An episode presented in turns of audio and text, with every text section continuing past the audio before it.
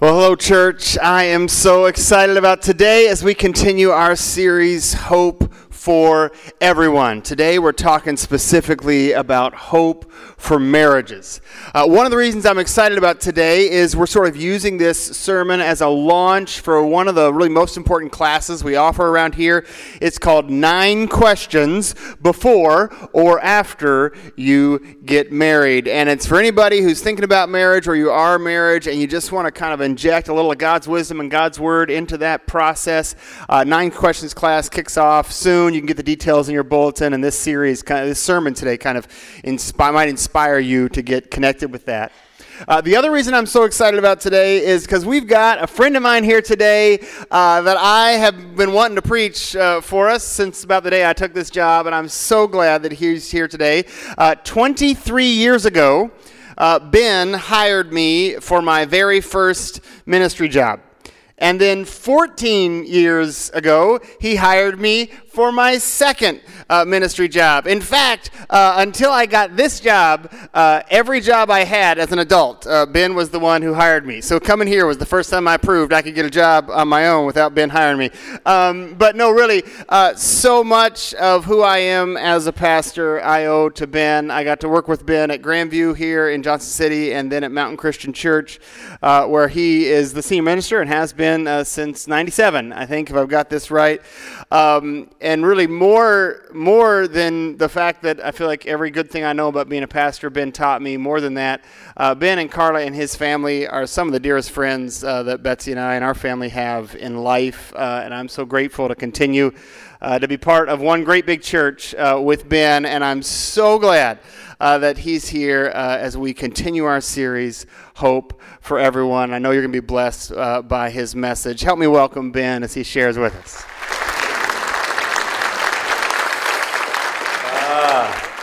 I hired him twice because it didn't work out so well the first time. I was like, oh, let's try this again.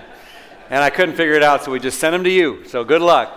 That's how it works. Hey, it's a privilege and an honor to be with you uh, at First Christian. You know, a, your, your church is known all over the country, and uh, uh, I've known of your church for so many years, uh, and it's a privilege and an honor to be with you. It really is. I bring you greetings from your friends just up the road a little bit, Mountain Christian Church near Baltimore, Maryland, where we are. It's only about eight hours uh, north here. And, uh, you know, it's kind of funny when you think about the names. I'll just be honest with you. We're called Mountain Christian Church, but there ain't any mountains anywhere near us. Okay, I don't know why. And then, but you guys have all these beautiful mountains, and you go by the name First Christian Church. But then I got thinking about it. We go back to 1824, and all y'all only go back to like 1871. So you're just like, you're young kids compared to us. And so you kind of got our name, we kind of got your name, I don't know. But we've also traded a lot else over the years. We've traded a lot of people. And, uh, you know, Ethan and Betsy were with us, and we just couldn't imagine doing ministry and life without them. They have become, again, Carla and my, some of our dearest friends, their family, and everyone in our church feels the same way. And uh, but then the Lord has a funny way of moving people when he when and where He wants them, you know. And so He drew them down here, and I got to thinking, you know, that's not the first one. You know, Bernie and Lisa Blankenship, you know, they were at Mountain before they were here. And then I got thinking, you know, remember Heath Schnelly and Tanya, well, they were at Mountain before they were here. And I got thinking, well, Michael and Janet Galante are here in this service. Well, they were at Mountain before they were here. And then I got thinking, well, even my own daughter is here. Ellie's a, a junior at Milligan, and she's here. And Bree Olson, and now Nathan and Megan Hall are coming. I got, you owe me some members, dude. but it's a great relationship we have uh, between the two churches. And just the memories of uh, working with Ethan and Betsy just re- lead me to just want to remind you and just say, as I look at this church, I hope you know, um, First Christian people, I get, the, I get the privilege of being in a lot of different churches. And, um, you know, a lot of churches are struggling today. Okay, there's going to be about 3,000 churches will close their doors just this year in America today. So many churches are struggling, and yet you look at you guys. You know, you're, you're growing and you're thriving, and God is clearly at work. Lives are being changed, and the Spirit is present and it's palpable. And you have Ethan and Betsy and an amazing team around them. I hope you know how stinking blessed you are. I hope you do. And if you don't, you are. This is a great church, and I can't wait to see what God's doing uh, in the future here. So just thanks for the privilege of being with you today to talk about hope. Does anybody need some hope? Man, I love this series. Hope for everyone. We all need hope. And we need a lot of it, especially in the day and age in which we live. I love that you've talked about the fact that there's hope for failures. No matter what has, is wrong with your story and what, what's gone on in the past, there's hope for failures. And I love that you've talked about the fact that even though maybe a lot of people have given up on friendship, God hasn't, and there's still hope for friendships. And today I want to ask you a question. I wonder, I wonder what you think about this question. Is there hope for marriages? I mean, let's get real. Is there hope for marriages?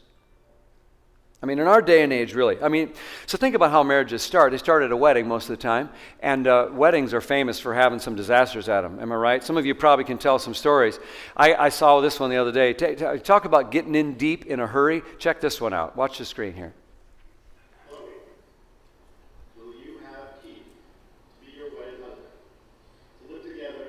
covenant of marriage. Will you love him, comfort him, honor and keep him, in sickness and in health? And forsaking all others, be faithful to him as long as you both shall live. The rings, please.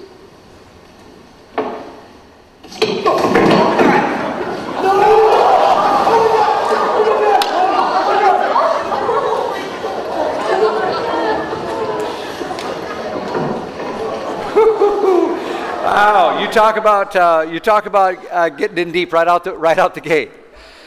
Uh, okay, so we could probably tell some stories. I've done plenty of weddings, and I've seen a lot of funny things at weddings.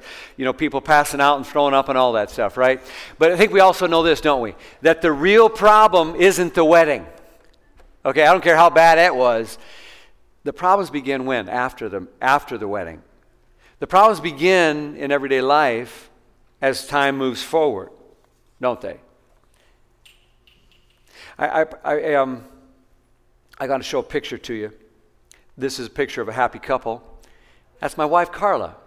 My wife Carla's here today, uh, and also let me just pause and say, you know, the elder team from Mountain Christian Church, we're down here on a retreat. We're thinking and dreaming about the future of our church, and they're here in this hour, here uh, upstairs here, and just the, the guys from the from Mountain Church as the elders uh, are meeting with the elders from FCC today. We're going to pray with and for each other, and I just think it's a beautiful symbol. So thanks, guys, for being here. Uh, raise your hand if you're one of the Mountain elders. We're just glad you're here.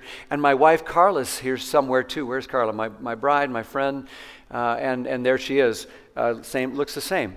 And um, that was 1990. We pretty much walked out of that church right down and got on a plane and came to Tennessee pretty much. But, um, you know, I, there were so many times that day and every day since, so many times along the way where I thought to myself, man, this is awesome being married. I just love her so much. She loves me. It's just going so great. And, and, and I, I can't tell you how, how, how much joy it's brought me. But if we're being completely honest, I can also tell you what every single other married person who's been married for any time at all will tell you is that there's other days when you think to yourself, man, I, I didn't know it was going to be this hard. Why does it have to be so hard? I, I married some friends of ours just four years ago. They stood before me with starry eyes, said some beautiful words to each other, and exchanged rings and walked down that aisle, and everybody applauded. But just about two weeks ago, she, she sat down in the living room and said, I don't love you anymore. My feelings have really changed, and I'm going a different direction. We're done. And there were some papers, and it was over. He's gone. Is there hope for marriages today?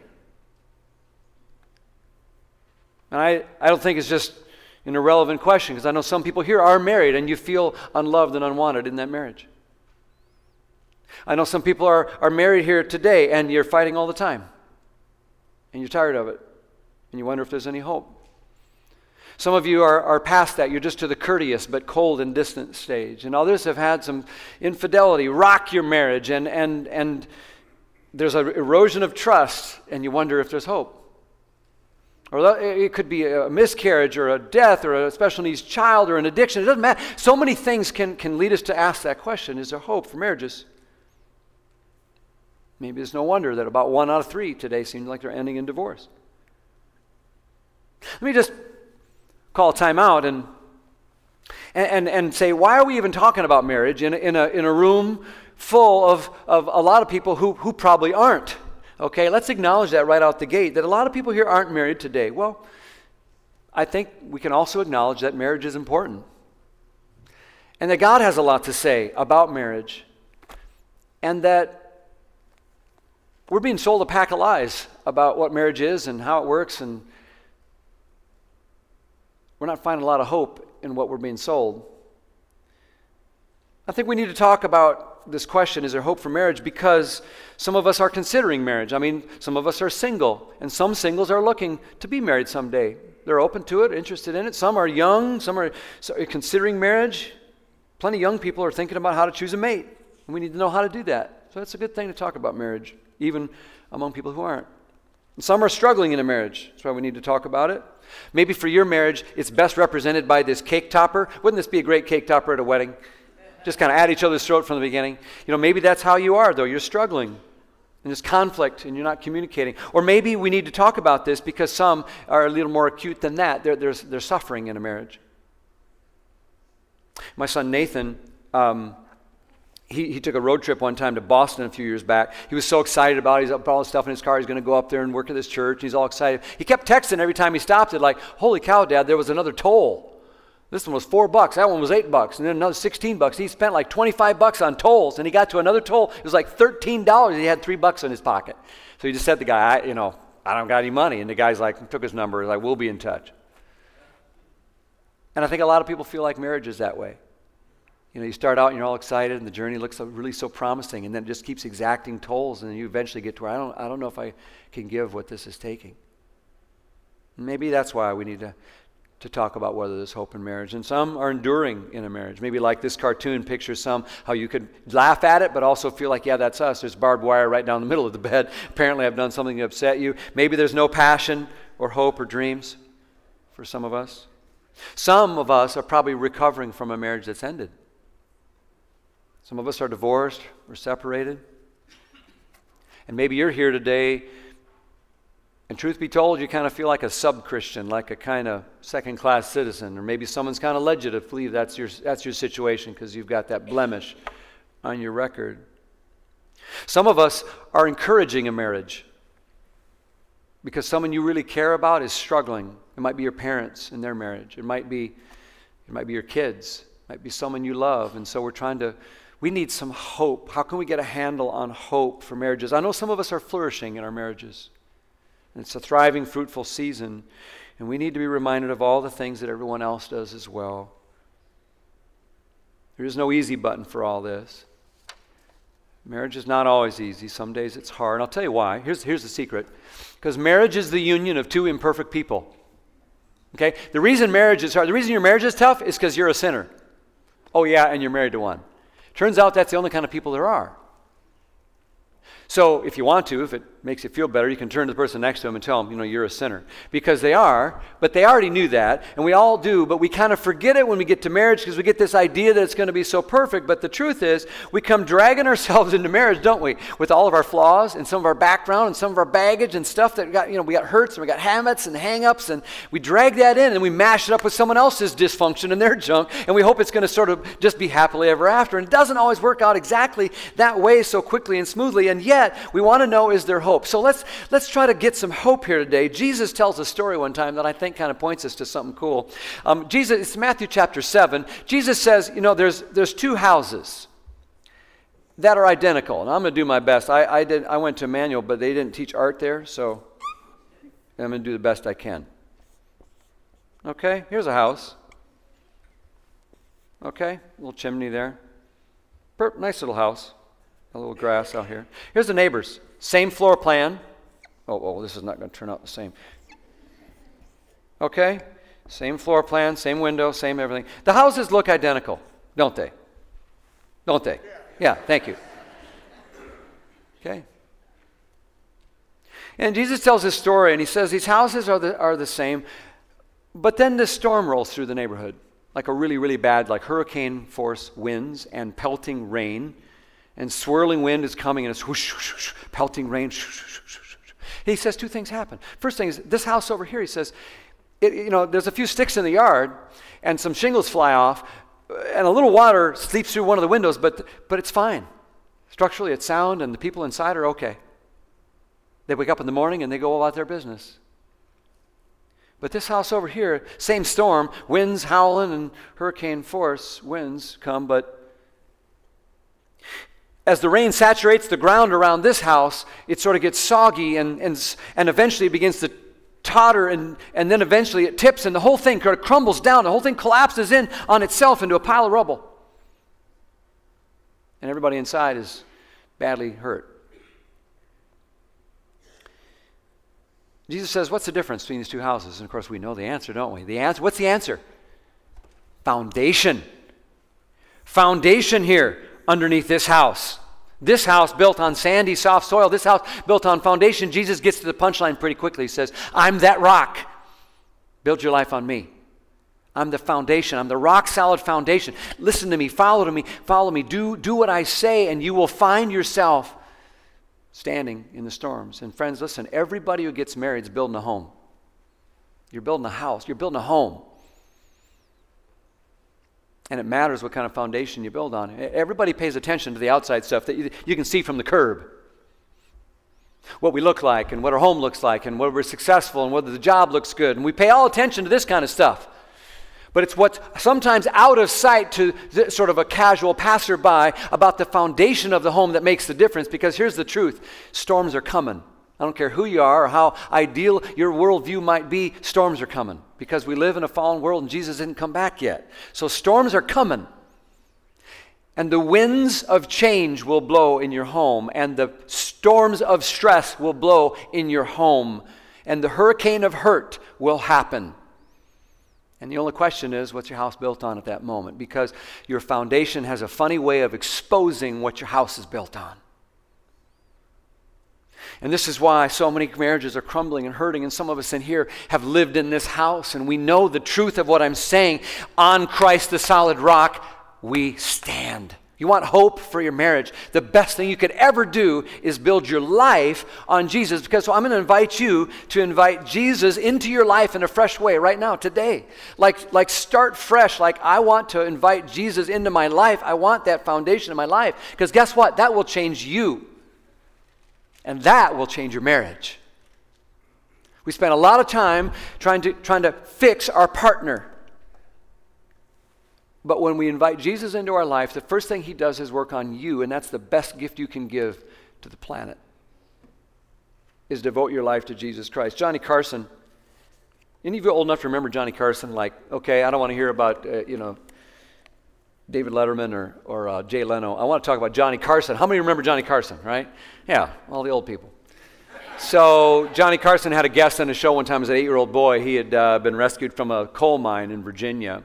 So he's talking to this little kid. It's pretty apparent after talking to this little kid, he went to church a lot. So Johnny asked him a question What did you learn in Sunday school last week?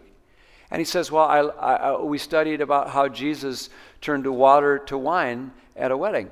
Well, everyone kind of snickered. Johnny says, Well, what do you think we're supposed to learn from that?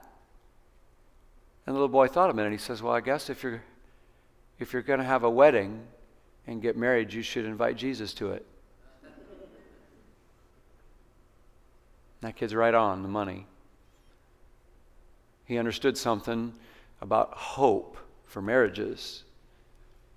And I just want to urge you to invite Jesus into your life.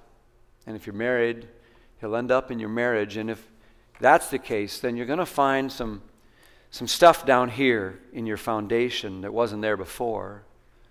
I'm going to give you some building blocks of a foundation. I'll give you hope for your marriage. And the first one the first one is to love like Jesus, to really love like Jesus, to be filled with the love of Jesus so it kind of comes out of you in a way that you can love like Jesus. Song of Solomon says, you know, many waters cannot quench love, nor can rivers drown nor wash it away. There's a kind of love the Bible talks about that can't be washed away, even with the worst storms. So, you know, sign language. Uh, stick your pinky up if you have one. Everybody got a pinky? Stick it up there. That's the sign language for I. Okay, everybody got that part? Okay, then do, then do this one. This is L, which is kind of an abbreviation sometimes for love. And when you want to say I love you, you put up all of them at the same time. You can try that. Some of you are not very cooperative. Yeah, this, this is how you show someone, I love you. And, and we're trying to figure out how do you get a bedrock of, of, of hope in your marriage? Well, it starts with a Jesus kind of love and sending this signal in the right way to say, I love you. Now, we got to talk about love for a second. There's a lot of confusion, isn't there, about the word love, about what love is. Man, it, it, just think of the songs. I think of my generation. We talked. We had songs like "Muskrat Love" and uh, uh, "Love Hurts." Love stinks. Love is like a rock. 50 ways to leave your lover. Right? I mean, there was just all these weird songs. Today, uh, Taylor Swift just came out with a new one. Can I go where you go? Can we always be this close forever? Because you're my, my, my lover. I don't know what she means by love, but it's in the song. Kesha says, Your love is my drug. I mean, we got all these ideas about love. And then we use that one word and we use it in all these different ways. Like, man, I love the mountains. I love the mountains of East Tennessee. Oh, oh, I love your dress. And then we say, oh, I love the Tennessee Vols. Anybody love the Tennessee Vols? And then we say, oh, and then we say, I love God. And then we say, we get married and we say, I love you. Please tell me we don't mean the same thing when we say, I love the Vols and I love my spouse. Well, so what do we mean when we say love like Jesus? We're talking about a different kind of love, a love that the Bible holds up for us, and it's different than the pack of lies that were sold in the songs, okay? Love of the kind that'll help you. Love of the kind that's in the Bible is a different special thing, and one, one thing that makes a difference is it's not a feeling. Love is not a feeling. That's a good thing because feelings fluctuate. Feelings fluctuate. Like when you're on a roller coaster, you strap in and it's like. It starts going up that thing. You kind of get excited and you get to the top, and all of a sudden, what happens? Pew! And then you go, zoom, zoom, zoom, and some people feel like their marriage is like that because if you tie your love to feelings, feelings fluctuate just like a roller coaster. And no wonder you can, you can fall out of love as fast as you can fall out of a tree if you think love is a feeling but it's not a feeling.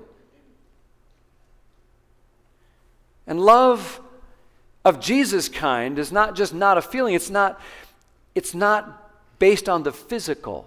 Feelings fluctuate, but the physical fades. Am I right? Come on now, be honest. The physical fades. I, I, stand before couples and I do these marriages, and they'll say these vows, and they'll say things like, Oh, I just love you so much in this moment. You look so beautiful. I know it's always going to be this way. And I'm sitting there trying not to laugh. Like, I just want to say, You sucker, you have no idea what you're in for. You have no idea, right? I mean, come on now, married people. We're all being so polite here, you know, all dressed up and cleaned up pretty good here today, but let's be honest. The physical fades. Am I right? Can I get an amen? Okay, yeah, it fades. I mean, we wake up one morning, she looks like she stuck her finger in a toaster. The hair's all out, right? He's got hair on his back, didn't see that coming. She got stubble all over, you know. Snores like a chainsaw, and his breath just like, oh. It's a good thing our love isn't tied to the physical because you're so darn cute. I just can't help myself but love you. Because you know, the physical really fades. As we get older, it gets even worse, right? We start sagging and bagging and, you know, we try to suck it up and push it up and all that stuff. And you got same body parts, are just 12 inches lower than they used to be. But you know what? If your love is based on physical, you're in trouble. So they got this app now. It'll tell you what you look like when you're old. Carla, heads up, honey. I, I put my picture in the app. Show them the picture. This is sort of scary. Will you still love me when I'm 64? Is, is my theme song now. Or as Ed Sheeran says, you know, when we're 70. But but let me show you another picture. Let me show you a picture of my mom and dad. That's John and Dot Cachiaras. Dad just turned 90, mom's 91. This summer, they're going to celebrate 68 years of marriage. 68 years. Let me ask a question how'd they do that? Do you think it was because their feelings every day were so warm you think it was because they're so darn cute? I can guarantee you it wasn't that. It was right here. They somehow were able to trust Jesus and by his grace had his, enough love of his in their hearts that they were able to love each other like Jesus loved. And that kind of love is a different kind of love. It's a foundation that you can build a, a life and a home on. And you, the best example of it is when you look at Jesus himself. When you look at his life as he gave his life away But how did he epitomize that? Why we hung on the cross? Jesus didn't go to the cross and hang on the cross and put spikes through his hands and die in the afternoon sun because it felt like something he wanted to do that day. He did it because love required it. Friends, love is a choice. Love in the Bible is a choice, not a feeling, it's not physical, it's a decision, it's an act of your will, it's a commitment you make, it's a promise you tell yourself in the future. It's not about in this moment, I'm so with you. It's, no, it's not about the moment at all, it's about the future. The Bible's version of love says it's a promise. I make an appointment with myself in 10 years, if you're here and I'm here, I'll be here. By God's grace, help me. That's my promise. And at the end of the day, all any of us are is the sum total of our promises the ones we make, the ones we break, the ones we keep. That's your life, your promises. And so, love is a commitment. You look at Jesus Christ and you see it. He didn't love us because we were so darn cute. Romans 5 reminds us that God showed his love for us by sending Christ to die for us while we were still sinners, not because we were so attractive to him. And then he turns it outward and he says, No, no, you do. You love like that. John 15, Jesus says, You know what? My command is this love each other as I have loved you. In the same way is what that means. In the same manner that I'm about to love you. And then we watch him on the cross and we remember these words Greater love is no one than this, and to lay down a life for a friend. That's how we're called to love. And this is why Paul then takes that very concept and he applies it to marriages. In, in Ephesians chapter 5, kind of the, the place we go to learn about the, the marriage dream of God in the Bible, verse 21, it says, We submit to one another out of reverence for Christ. We, because of our commitment to Jesus and how he's loved us, the reverence for Christ, we, we then submit to one another. And then verse 25 starts giving job description to husbands and wives. It starts with husbands. It says, Husbands, and this, this is beautiful. It just says, Love your wives just as Christ loved the church. We saw Jesus die on a cross. And then he says, That's your job description. Love like that. He gave his life up for her. Not because of what he wanted to get out of it for himself, but to make her holy and to clean her up and wash her by the cleansing of God's word. He did this to present her to himself as a glorious church without spot or wrinkle or any blemish. Instead, she'll be holy and without fault. In the same way, husbands, you got to love your wives as, as they love their own bodies. For a man who loves his wife actually shows his love for himself. You're that close. No one hates his own body, but feeds it and cares for it, just as Christ cares for the church. And we are members of his body. As the scriptures say, a man leaves his father and mother and is joined to his wife, and the two are united into one. This is a great mystery, but it's an illustration of the way Christ and the church are one. So again, I say each man must love his wife as he loves himself, and the wife must respect her husband. That's a snapshot of what it looks like to love like Jesus. And each of us, if you get married, husband and wife, will be called on many times to love like that. So, my oldest son, Nathan, got married in July, right here in Tennessee, right in John City. I think we got a picture of him. Do we have a picture of him? That's him. He's the one on the left. I gave him the same little note that my dad gave me when we got married from Dietrich Bonhoeffer. And there's one little phrase that had struck me, and I, I've carried it with me all these years, and I wanted it to sink into my son so he could build a foundation uh, Dietrich Bonhoeffer said, From now on, after this day, it's no longer your love, what you feel in your love, that's going to sustain your marriage. You know what? It's your marriage that will sustain your love. The commit, marriage is a commitment. that's why it's a good thing. It's no longer just your love and what you feel is going to sustain your marriage. It's your marriage that'll sustain your love because you made a promise and a commitment. And sometimes that's all. It's all you got. And you say, I know things are going to change, and I know my feelings are going to change, and I know that you're not going to look the same, and neither am I. But when I say I love you in the biblical way, it makes my marriage more than a crapshoot or a roll of the dice and a hope that we sort of like each other in a little while. It just says we're going to be together because Jesus loved me like that, and so I'm going to do my best to love like Jesus. You do that as best you can in your own feeble little way, and friend, you'll have hope for your marriage. It overcomes so, so much. Chains don't hold a marriage together, it's threads. Tiny little threads, thousands of them every day, sewing together a fabric that holds you together. And I loved the threads that were illustrated by Dylan and Patty Bays, who, when asked, How did you do it? How did you stay married all those years? Here's what they said Listen to this. Listen to these threads and think about your own life. We gave when we wanted to receive, we served when we wanted to feast.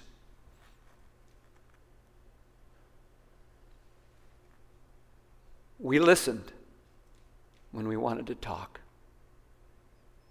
We submitted when we wanted to reign and rule.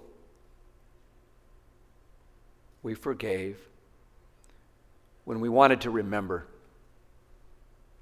And we stayed when we wanted to leave.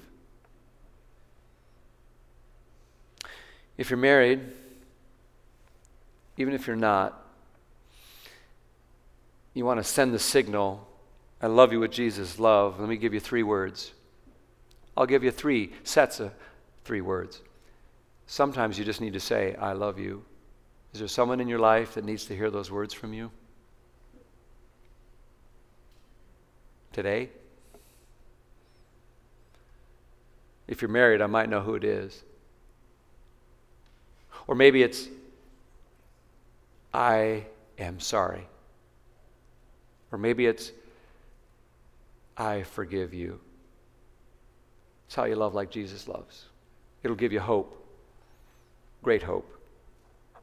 The second thing in the foundation is when we take that love and it goes further to where we serve like Jesus serves to serve like Jesus. This is not popular concept. This is not what I want to hear. I want to hear someone that's going to make me happy. I want I get married to find happiness. But the Bible says no, you're going to get married to make someone else happy and in that you find your greatest joy. Jesus found his joy by giving his life away. He said it's the same for you. Give your life away, that's how you find it. And it's marriage is the simplest sort of way to do that. And so you give your life away. I, I lost a tennis match the other night because my serve went to pot. I was serving, I play tennis a couple times a week. I was serving, and something kind of pinched in my back and it kind of jammed up, and it's like, it really hurt. And I tried it again. It's like, ow, I couldn't serve. So I'm like literally kind of batting the ball over like I'm playing ping pong with the guy, and he just smashes it back down my throat. Can't win without a serve. Kind of the same way in marriage you, you, you, ain't gonna, you're gonna, you're gonna enjoy the game. You're gonna do well in the game without, a, without the serve. And so the encouragement would be to improve our serve, if you will, to improve our serve, and to look more like Jesus in that regard. The best gift you can give is to serve.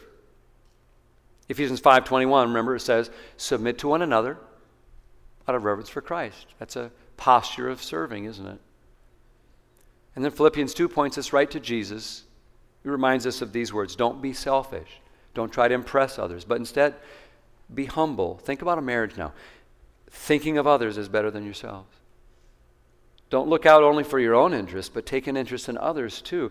You must have the same attitude that Christ Jesus had. And then listen to this. Listen to this. Look at the serving. Though he was God, he didn't regard that equality with God as something to cling to, but he instead he gave up his divine privileges.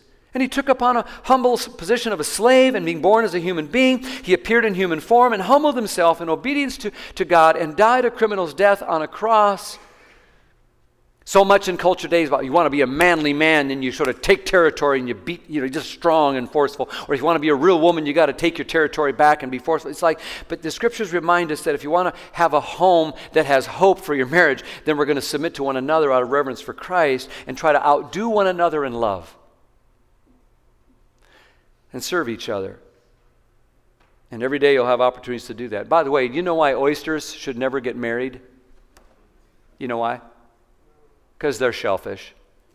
Yeah, they're shellfish. So you shouldn't, yeah. Yeah, you guys aren't used to good humor here, I can tell. yeah, so shellfish people don't make great spouses either, and so it, eh, marriage can have a way of beating it out of us. Or, but but but it's got to, marriage can teach us to, to get past this sort of gripe I constantly have with what you're not doing right to make me happy. And the invitation to serve like Jesus serves gets beyond that sort of, gee, I'm going to marry someone who's going to make me happy. Well, no, you're not. Because it doesn't work that way. We're invited to, to marry someone that we want to serve. And in that, you'll find your greatest happiness. And it turns out the ways you do that are just practical, everyday little ways by listening, spending time with, comforting, paying attention to the love language of the person you're married to, and whether that's popcorn or walks or snacks or cuddling or praying, just be kind. You know, Richard Selzer is a, is a surgeon who did this surgery on this beautiful young woman one day. Uh, she was striking in her appearance, but she had some problems and they had to do a little work, and they unfortunately snipped a little twig of a nerve in her face, and it left her face kind of grossly contorted, twisted in a sort of grotesque fashion. She was a person who, when she walked into a room before that, she'd kind of turn heads. She was so beautiful. Now she would kind of draw attention for another reason, you know. She's waking up from surgery, and her young husband is sitting by her side, and she says, Can I have a mirror? He hands her a little mirror, and she looks at it and sees her twisted mouth. She asks the doctor, Is it always going to be this way? He says, Yes, I'm sorry I snipped some nerves. Her young husband, generous and kind, he kind of quickly speaks up. He says, Well, I kind of like it. I think it's cute. And the doctor said I was so close I could see as he bent in, leaned across the bed, and awkwardly twisted his lips in the most contorted fashion he could to match the shape of hers and kissed her.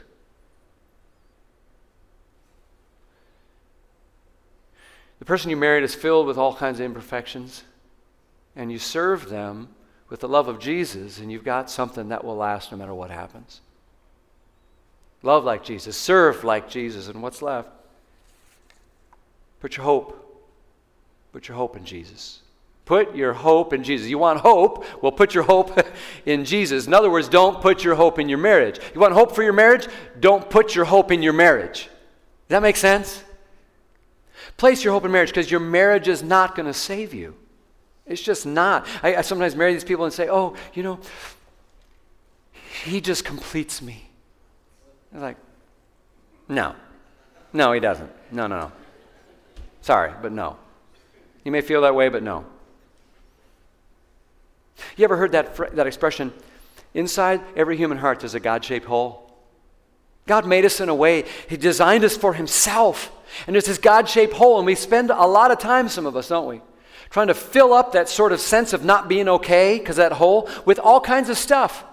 We could tell some stories in here about drugs and alcohol and or, or being Mr. Goody Two Shoes or you know achiever or getting a job or being successful and all that stuff we're trying to fill up that hole and if it isn't God there's still stuff left over in the hole. And some of us like, I know what happens. I'll get married. That'll do it. But it won't. Because it's a God shaped hole. The only person who can fill up the God shaped hole is, is Jesus. He made you with that hole on purpose to draw you to Himself. And when we long for someone as a companion, when we long for love and friendship and fellowship, you know what it is? It's God kind of training us to long for Him. The best you can ever get, though, in earthly love is just a little taste of the love that we're really made for. And that's not in marriage, but marriage is just an illustration of the great promise and love that Jesus has given us. So don't put your hope in your marriage. Jacob did that. He was going to marry Rachel. Remember this old story in the Bible? Some of you Bible students will know this. Rachel was awesome. She was beautiful. She was gorgeous. He was going to marry her, and, he, and the guy, the dad said, "You can." So he's like, "Great." He waits seven years to marry Rachel. Hot dog. They they they, have, they think they have the ceremony, and he's going to go consummate the marriage. So he goes into the tent. It's night. He's ready, and it's dark. The lights are out. In comes, but they play a trick on him, and they don't send Rachel in. They send her ugly sister Leah. He didn't want to marry Leah. He gets in there and doesn't know the difference. He consummates the marriage, and then in the morning, guess what? Sun comes up. He looks, and the Bible says in a rather understated way, and behold, it was Leah. And he's like, Holy cow, I married the wrong person. Friends, in the morning, it's always Leah. Okay? It's the way it works. And some of us are like, you know what? I think I married the wrong person. I waited a long time and it, it's not coming true. It's sometimes because we're putting our hope in our marriage. And that's some of the reason why. Because a longing in marriage can't be met by any human being, but only by the Lord Jesus Christ. And so, if you're single today, or if you're divorced, or you're struggling in a marriage, or you're happily married, or you've blown it, you've messed up, you've failed, you run away, or you made some missteps and misfortunes, or you're just trying to struggle to get by and it doesn't feel like you've got a lot of life, uh, there's hope for marriages because of Jesus Christ. That's my message for you today. He's the one, the Bible says, makes all things new. The old is gone, Scripture says, and the new is come because of the power of Jesus Christ and the love of Jesus Christ. He can make a new creation, just like he said to Lazarus in that grave, Come forth, and that dead man walked. And some of us have marriages that feel dead, like Lazarus, and he can make your marriage walk again with his love and his service in your lives, and that's what brings us hope. And that's a foundation we can build our homes and our hearts upon. Let's pray together. Father, we're so thankful for the Lord Jesus Christ and the promises he makes to us, the vows he makes to us. Just as the Bible says, a man will leave his father and mother and cling to his wife, we just are so grateful that Jesus left the confines of heaven to come to us, to love us and to serve us and to give us hope. And now, Lord, will you help us to receive that love? And then to share it and to live it and to cling to it so that we might have hope in Jesus' name, all of us. And today, especially, we pray for marriages. Touch and heal and give hope. Through Jesus, we pray. Amen.